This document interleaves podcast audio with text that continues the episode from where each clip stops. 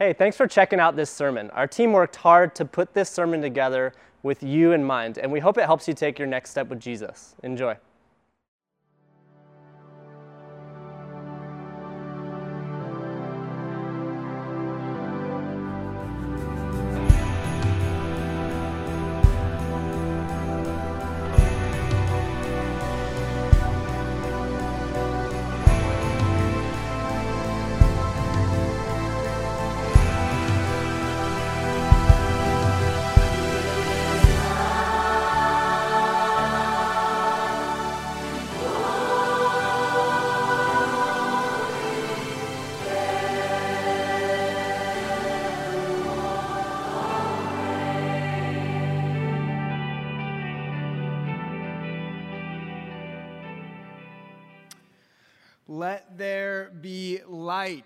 This Christmas, we're having a conversation about the significance and meaning of that light that we celebrate all Christmas long, the birth of Jesus, the light that shines in the darkness. And we're having this conversation by walking through one chapter of the Bible, actually just half of the chapter, written by one of Jesus' favorite disciples, the Apostle John.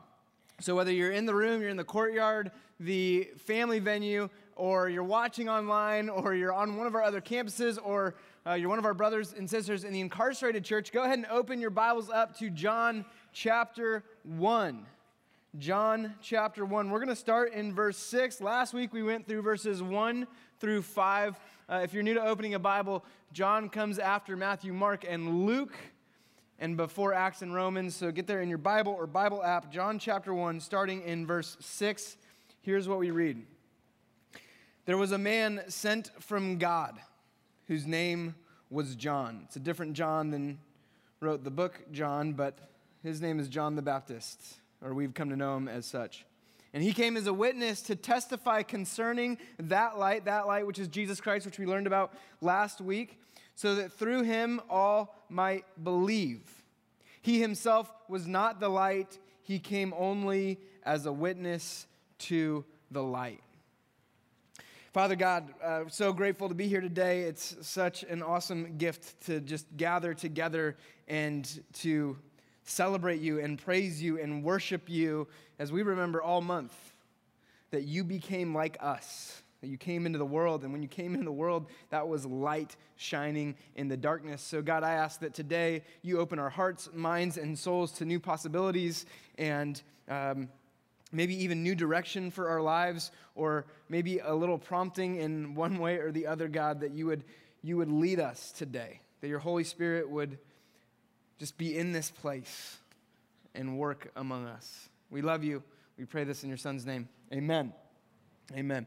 Well, I don't know how many of you guys have uh, family traditions in, in December. I think most of us do, but I, I remember growing up, my family had a lot of, of family traditions, and there was one in particular that, that I loved, and I think I kind of inspired this tradition. Every year, as a family, we would gather in front of the television and we would watch my favorite Christmas movie ever, The Christmas Story. Now, I don't I don't want any arguments from anyone. This is the best Christmas movie that's ever been created in the history of mankind. Uh, it's thank you for agreeing with me.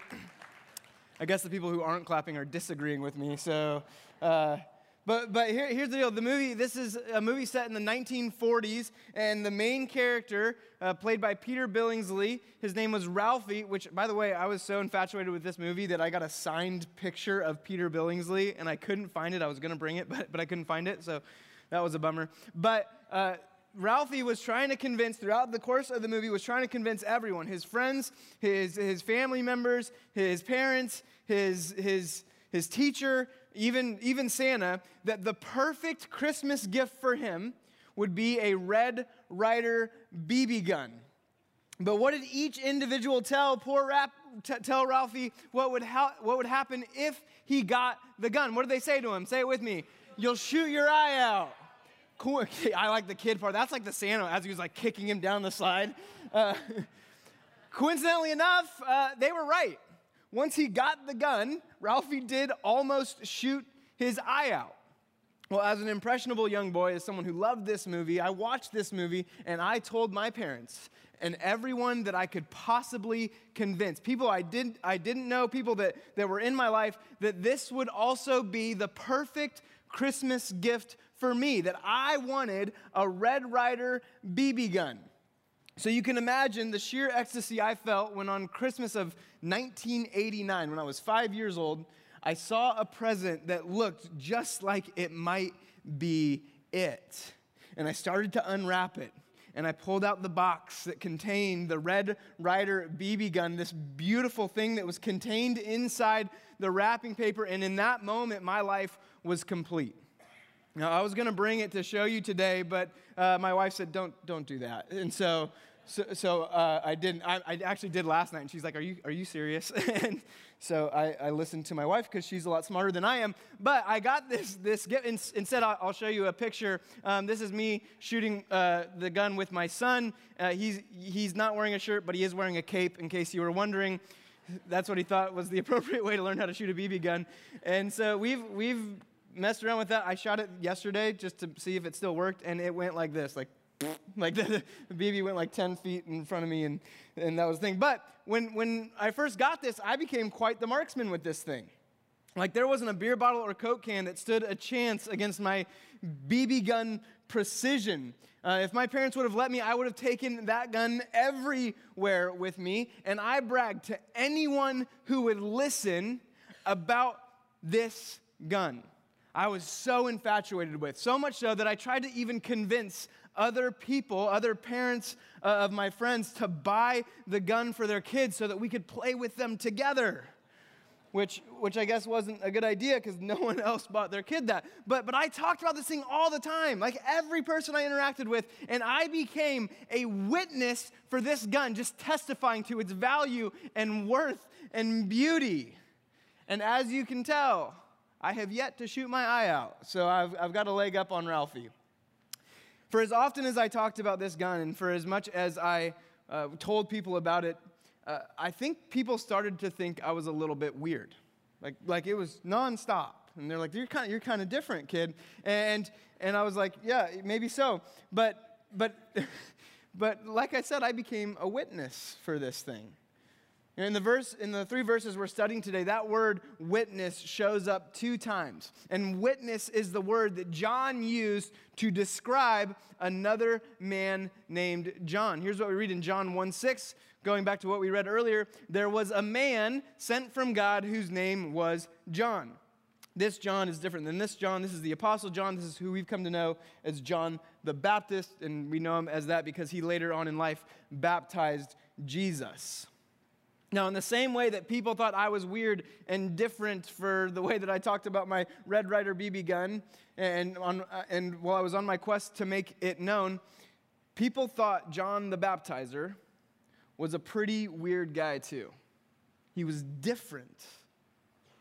And I think a deeper look into the life of John the Baptist and why he came may push us and challenge us and invite us to maybe be a little bit different this Christmas. But in order to do so, I think we need to get the full picture of who John the Baptist is, starting at the beginning.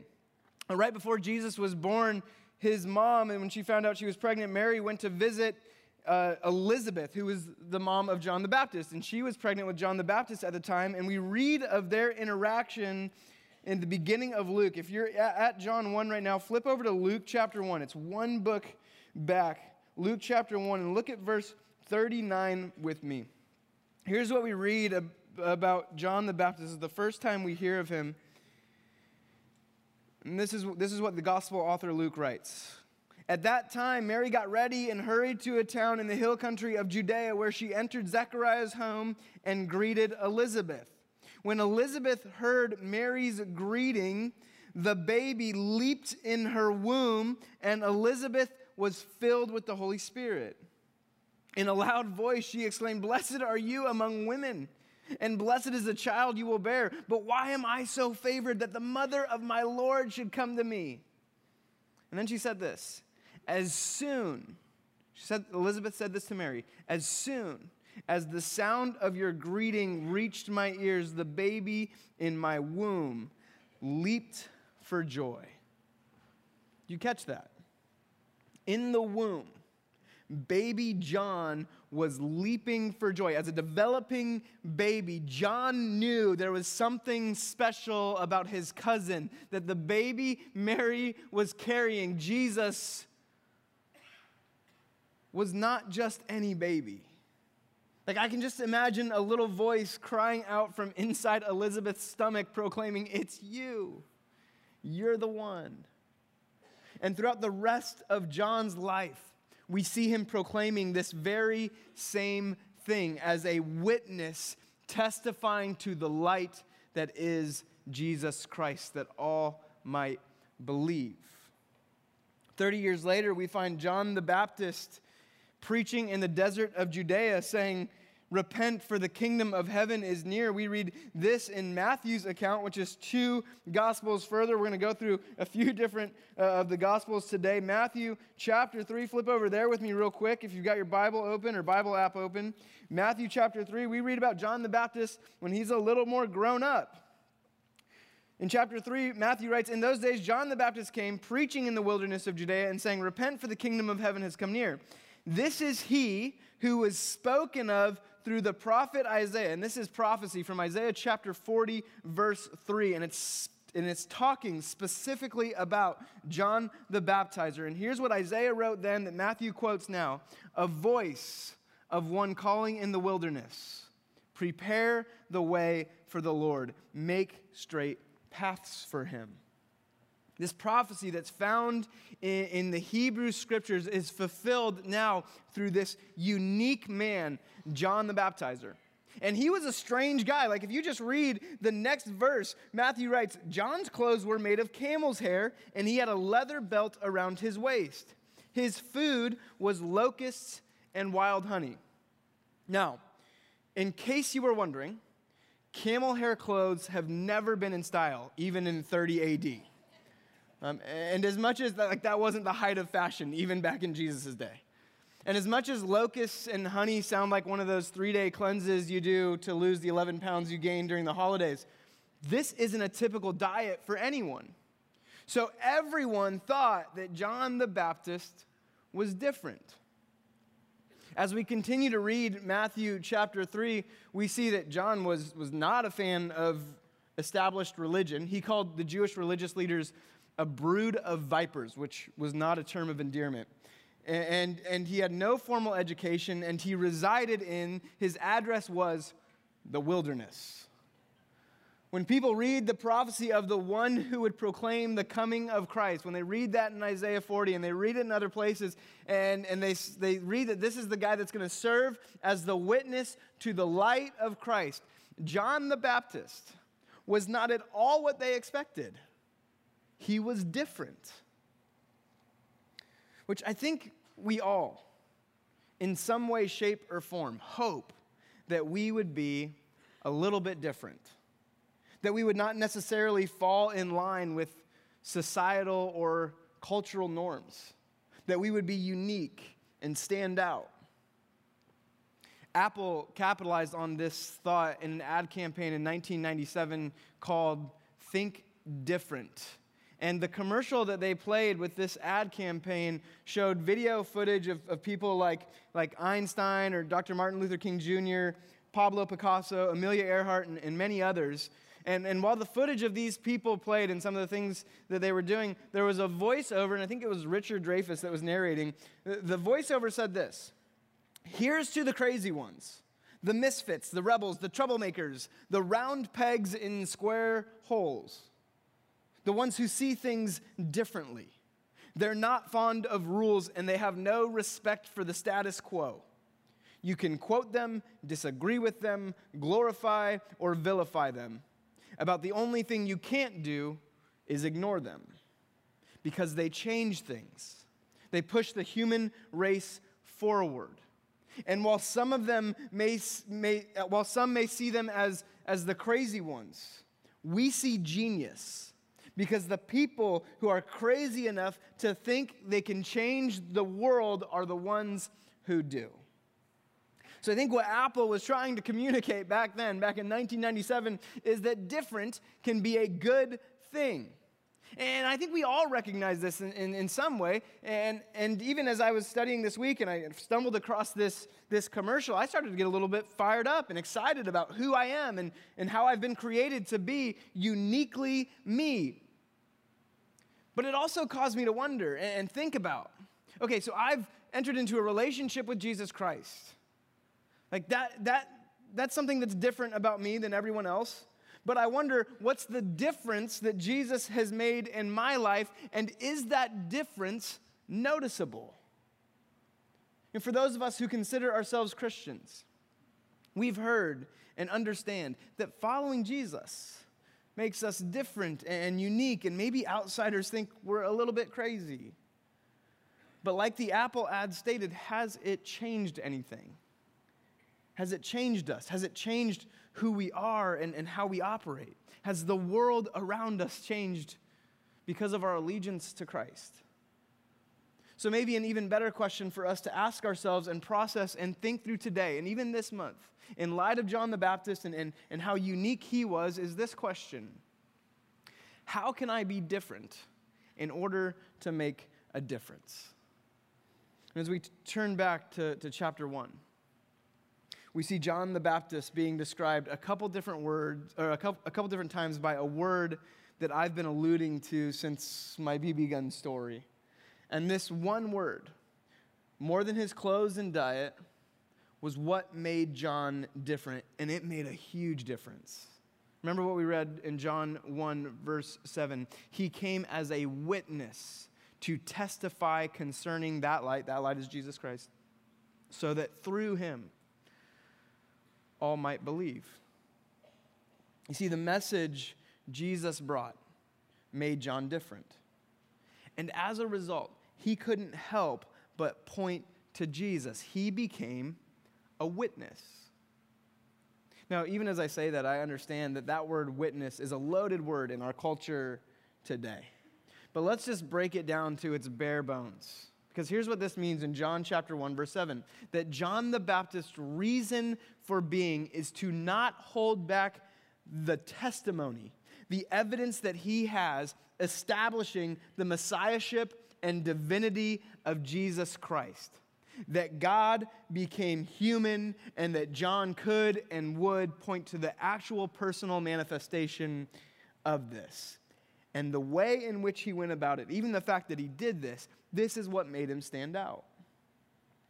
The Apostle John explained this about John the Baptist, but he also thought that it needed to be true for more than just the, the camel hair wearing, locust and honey eating prophet in the wilderness. Here's what he wrote later in 1 John chapter 4 verses 13 to 14. He said, "This is how we know that we live in him and he in us." He has given us of His Spirit. And we have seen and testify that the Father has sent His Son to be the Savior of the world. This word that John uses in 1 John chapter 4 is the same Greek word that he used way back in John chapter 1. It is the Greek word martyreo, and it means to witness and to testify. See, this is what John's saying here is this is this is what we do. We witness to the light. If you follow Jesus, we testify that God sent his Son to be the Savior of the world, and he has given us his Holy Spirit so that everything we do and everything that we say and the way that we live, we point to Jesus Christ. And this is what is noticeably different about us. And even as I say those words, all the moments and all the times where I fall short of that definition of a follower of Jesus Christ start flooding my mind. So, so while most of us agree and believe that what I just said is true, is this who we are? For those of us who follow Jesus, and a lot of times we want to ask the question, are we like Jesus? Which is obviously what we're shooting toward. But let's, let's maybe take it back a step. Are we even like John the Baptist? Are we John the Baptist type witnesses? Are we different? How has the gospel changed us? How has the Holy Spirit that we've been given working through us to testify to the light of the world? Or, or, is this something that we're suppressing? Is this something that we're stifling a little bit? Is there something keeping you or keeping me from being a witness? Know, a while back, I was, I was listening to, to best selling author Malcolm Gladwell's podcast called Revisionist History. And in season one, episode three, Gladwell takes an in depth look at basketball player Wilt Chamberlain and his free throw shooting or inability to shoot free throws, rather. He was terrible at shooting free throws. And, and free throws are the shot that you take 15 feet from, from, the, from the hoop with no one guarding you after you get fouled. And, and I, I was born in, in Indiana, and when you're born in Indiana, you learn to play basketball, basketball at about the age of two, I think.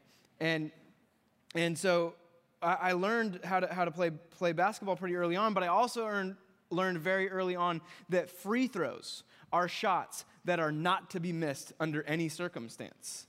Like I still remember my dad scolding me when I when I was playing basketball, and anytime that I missed a free throw, he would yell out, "Hey, Steve, they call him free for a reason." and, and, I'd say, Dad, well, there, there's professional athletes that get paid millions of dollars to play this sport, and they can't figure out how to how to shoot free throws and make free throws consistently. So why don't you get off my back a little bit? Um, my dad and I are working through some of my childhood issues right now, so, so thanks for processing with me. But uh, no, I'm kidding. Um, Wilt Chamberlain was one of those athletes who got paid millions of dollars to play the game of basketball. I don't know if he got paid millions of dollars back then, but he got paid a lot of money. And he was one of the worst free throw shooters of his time. He was also one of the best basketball players of his time. So he got fouled a lot, he played a lot, he was on the free throw line a lot, but he could not figure out how to shoot free throws. He was about a career 51% free throw shooter, except for one year that served as an outlier for Chamberlain, where he decided to shoot the underhand free throw otherwise known as the granny style. And this is a shot that was made famous by Rick Barry, Hall of Fame basketball player, former Warrior for all you Dubs fans out there. And I was expecting a little more applause. It's a tough year, I get it. Yeah, no, no, no. You can't now, too late. You were, you were applauding the last three years. Now it's, yep. Enjoy this year. Uh, but Rick Barry was a great free throw shooter, even though he shot granny style. Even though he shot granny style, he was about a 90% career free throw shooter. Now, what's fascinating is that the one year that Wilt Chamberlain decided to shoot like this, his free throw percentage grew dramatically. Now, what does all this have to do with our conversation about John the Baptist? Glad you asked. well, you'd think that after such success, that Chamberlain would shoot this way for the rest of his career. But after one successful year, he abandoned this type of free throw and went back to his old way, and his percentages plummeted again. Chamberlain later admitted that shooting underhand drew jeers from hecklers which made him feel weird and different and silly and embarrassed, so he stopped. He went back to his old, less successful way of doing things because of the opinions of outsiders. Gladwell stated that the difference between Chamberlain and Barry leads us into a conversation of high threshold and low threshold personalities. To try and explain this in a simple manner, a high threshold personality is someone like Chamberlain who will allow opinions and thoughts of outsiders or allow a crowd to change their behavior, while a low threshold personality like Barry stays the course regardless of social cost. Essentially, what he's getting at is that low threshold personalities do not let the thoughts or opinions of others to change their behavior. And I think, in light of our conversation today, that one of our biggest deterrents to being a John the Baptist type witness is exactly what caused Chamberlain to change, and that is social cost. See, Wilt Chamberlain believed that he would shoot better if he shot underhand. He knew it, he experienced it, he lived it. But social cost prevailed over that belief and it changed his behavior. So let's take this back to our conversation today. When it comes to the way in which we witness, or how we witness, or if we witness as followers of Jesus Christ, does our belief coincide with our behavior? Does our behavior coincide with our belief? Is truly allowing the Holy Spirit to witness through you? Is that your granny shot? How concerned are you about what your family members think about you? Are you held hostage by the opinion of your coworkers or opinion of your friends? What's different about you? Because, because here's the deal you can't follow Jesus and stay the same. You can't do it. The guy that John the Baptist points to, the guy that he was talking about when he said, Repent, for the kingdom of heaven is near. It takes a turn when you follow Jesus. Something shifts in us when we give our lives to Christ. Because when you truly give your life to Jesus, then your life points to Jesus. This changes you. The Holy Spirit moves in you and through you, light beams on you and from you when you encounter Jesus. And we aren't just trying to send out little rays of sunshine. We aren't trying to hide the light that we've been given. We're trying to shine. Now, don't get me wrong. When I talk about this, I'm not saying that we need to be out on street corners yelling at people, telling them that they need to give their lives to Jesus, and literally trying to scare the hell out of them. That, that's, that's probably the wrong kind of weird, and it is weird. But I love how we've talked about this in the past that our best approach, our best witness, our best way to point to Jesus Christ is to ask in every single situation, what does love require? What does love require? Does it require you to forgive when it isn't fair? Does it require you to care for those who are hurting? Does it require you to open a seat at your table or a door or the door to your home? Does it require you to bring kindness, hope, dignity, and liberty to all people? I believe that the answer to all of those questions is yes, because when we ask these types of questions, it's no longer about us, but it's all about who we are pointing to. You know, Menno Simons was a, a Dutch priest. It's actually where the, the Mennonite denomination came from. My grandfather was Mennonite. My father was Mennonite. Uh, I'm not Mennonite. But Menno Simons was a, a Dutch priest and one of the leaders of the Radical Reformation group that took a stand against corrupt religion in the 16th century. And it was a stand that found many of his counterparts deaf. And after he came out against those corrupt religious leaders, Menno was, fl- was fleeing for his life for the rest of his life. In 1539, he released a copy as he was on the run, Why I Do Not Cease Teaching and Writing. And what he wrote captures so well what it means to discover what love requires of us. Just listen to this. Let these words sink in. Here's what Menno wrote True evangelical faith is of such a nature it cannot lie dormant but spreads itself out in all kinds of righteousness and fruits of love. It dies to flesh and blood. It destroys all lusts and forbidden desires. It seeks, serves, and fears God in its inmost soul. It clothes the naked. It feeds the hungry. It comforts the, comforts the sorrowful. It shelters the destitute. It aids and consoles the sad. It does good to those who do it harm. It serves those that harm it. It prays for those who persecute it. Man, just as I read this, love is so weird and different. It teaches, admonishes, and judges us with the word of the Lord. It seeks those who are lost. It binds up what is wounded. It heals the sick. It saves what is strong. It becomes all things to all people. And then the way he ends this is so crazy. The persecution, suffering, and anguish that come to it, that come to this sake, this faith, for the sake of the Lord's truth, have become a glorious joy and comfort to it.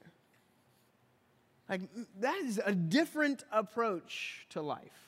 And, I don't know about you, but as I, as I read and listen to Menno's words, there's this conviction that happens in me because I recognize the ways in which my love has not looked that weird, has not looked that different. But this is what it looks like to be a witness, to be a light in the darkness. That's what we testify to. I mean, even Jesus said in Matthew 5 16, in the same way, let your light shine before others that they may see your good, good theology. No, that they may see your good deeds and glorify your Father in heaven. This is what we testify to. Even if it's dangerous, even if it costs us socially, fiscally, emotionally, and physically. I mean, think about this. Where does light shine? Does light shine in the, in, in the darkness or in the light? It, it shines in both places, actually. But, but it's way more noticeable in the dark, right? Like light stands out in the darkness. Are we standing out regardless of the cost? Even this Christmas, do we celebrate in a way that is noticeably different? Is it making a, dif- a difference? Are we allowing the Holy Spirit to lead us and change us? Or are we allowing fear and complacency to stifle any of the John the Baptistness in us? I want to wrap up today by adding one more layer to this. Look at verses 7 to 8 with me again. Here's, here's what John wrote He came as a witness to testify concerning that light, so that through him all might believe. He himself was not the light, he came only as a witness to the light. Now, what's fascinating is when John writes witness here, it is the Greek word martyreo. And I, mentioned this earlier, but here's what martyreo is where we get the word martyr. Martyr. So, so what's, what's fascinating about this is that we could think of this passage like this that John came as a martyr to the light. He didn't become a martyr later on in his life when he lost his life. He came as a martyr. He already was a martyr. Now, when we hear the word martyr, we typically think of someone who lost their life because of their faith. They, they died because of their belief in Jesus, and it cost them their life, which ultimately happened to John the Baptist. He was beheaded. That's how his life ended. And it's actually happening to people still today. People are losing their lives because of their witness. Martyrdom is real, and it's a consistent part of the Christian story since the very beginning of our faith. But another way we could think through this is that those who died for their faith did not become a martyr because they died, but they died because they were a martyr. That being a martyr cost them their lives. See, if this gospel message changes us, is, is if the thing we celebrate this Christmas has any impact or bearing or, or, or direction over our life, then we don't have a choice. We become martyrs. If you are a witness to the light, then you and I are already martyrs. Which honestly, I hope that causes a little bit of discomfort. That instead of just thinking about folks we read about in the Middle East or, or, or in Asia that, that, that are losing their lives, and we can kind of distance ourselves from martyrdom and we can say that that's terrible and we're praying for them, but we can kind of go, that's them, but not me because we have religious freedoms in this country. That instead of that, that, that beyond that, that not just that, that we would allow the thought of us already being martyrs to develop courage and boldness and radical, untamed faith in each of us as well. Because that, because maybe that encapsulates on a whole other level what it means and what it costs to be a witness for Jesus. And, and we are fortunate to have the religious freedoms that we have in this country. Our lives are not at stake. Social, social capital, maybe, but not our lives. And sometimes I wonder if our religious freedoms have made us complacent. That we'll hear a message like this or we'll read about John the Baptist and go, yeah, I'm doing pretty good at that. But would we say that our witness is costing us anything? Are we even putting ourselves in a position where it potentially could? Let's make it even more applicable and break it down to where we're at today, would people be surprised to find out that you follow Jesus? And not just that you follow Jesus, not just that you are a Christian, but that the foundational principle of your faith is to love God with everything that you are and to love everyone you come in contact with as much as you love you. Does it make a difference? I'm sure we can all think of some folks in our lives that we've seen this from, and I can, my, my, the first person that pops in my mind is my grandfather. He came out, he came out for, uh, for Thanksgiving, and he came to our Livermore campus, and, and it was the first time he's ever seen me preach, and it was so cool to have him here. But uh, he was walking around our church that morning, thanking all of our volunteers for the hard work that they do. And I said, Grandpa, you're doing my job for me. And he said, Well, someone's got to do it because it doesn't look like you're doing a great job. And I was like, Wow.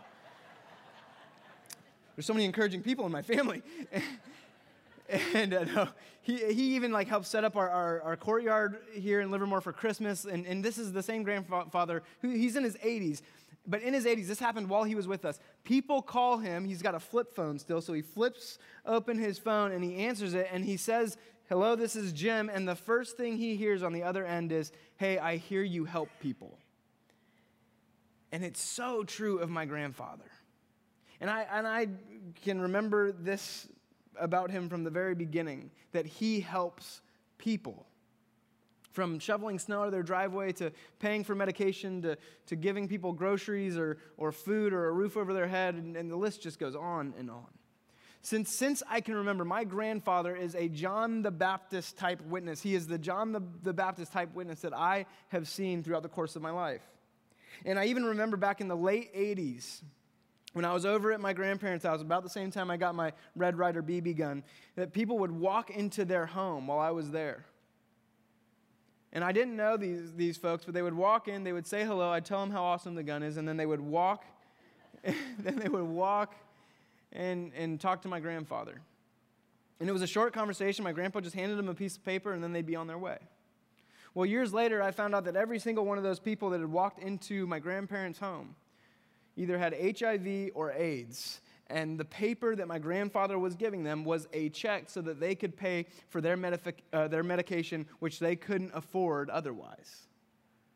Now, remember, this is the late 80s when the predominant thought was that if someone with HIV or AIDS looked at you for too long, breathed on you, sneezed on you, or touched you, that you would also get this terrible disease or terrible virus.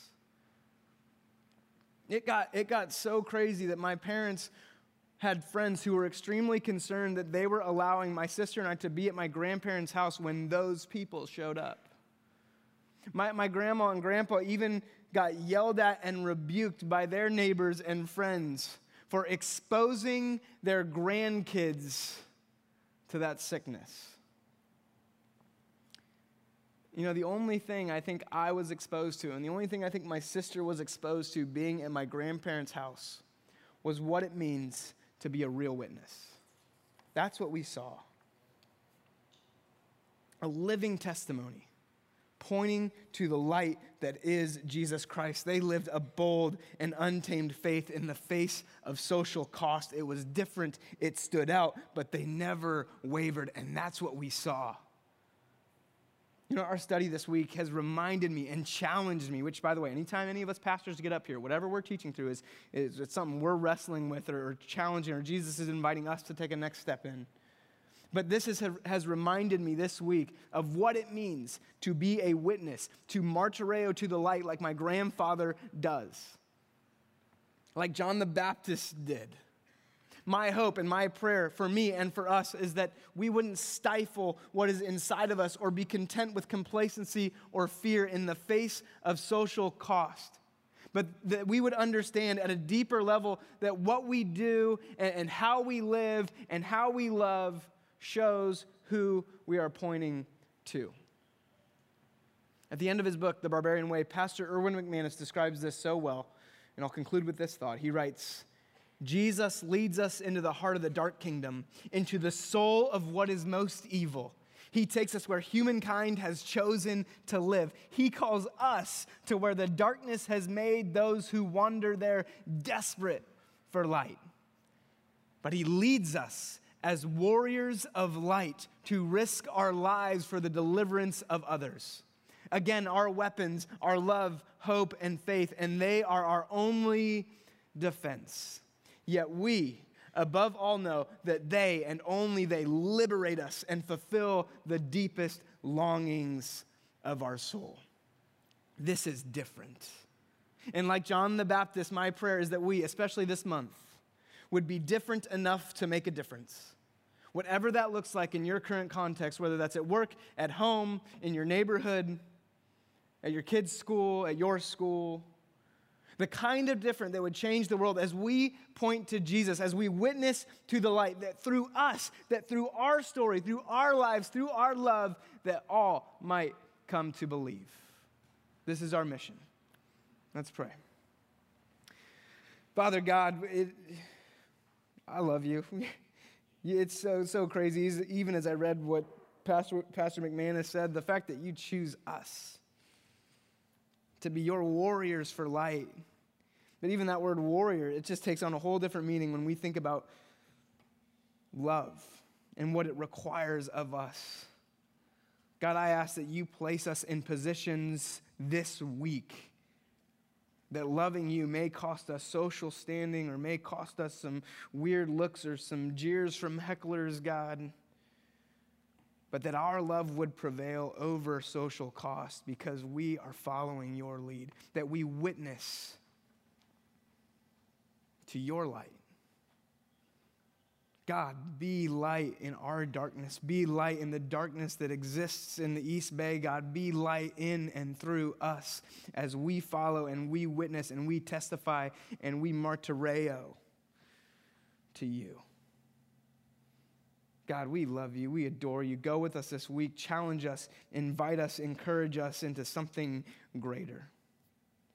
Pray this in your Son's precious and holy and powerful and beautiful name. Amen.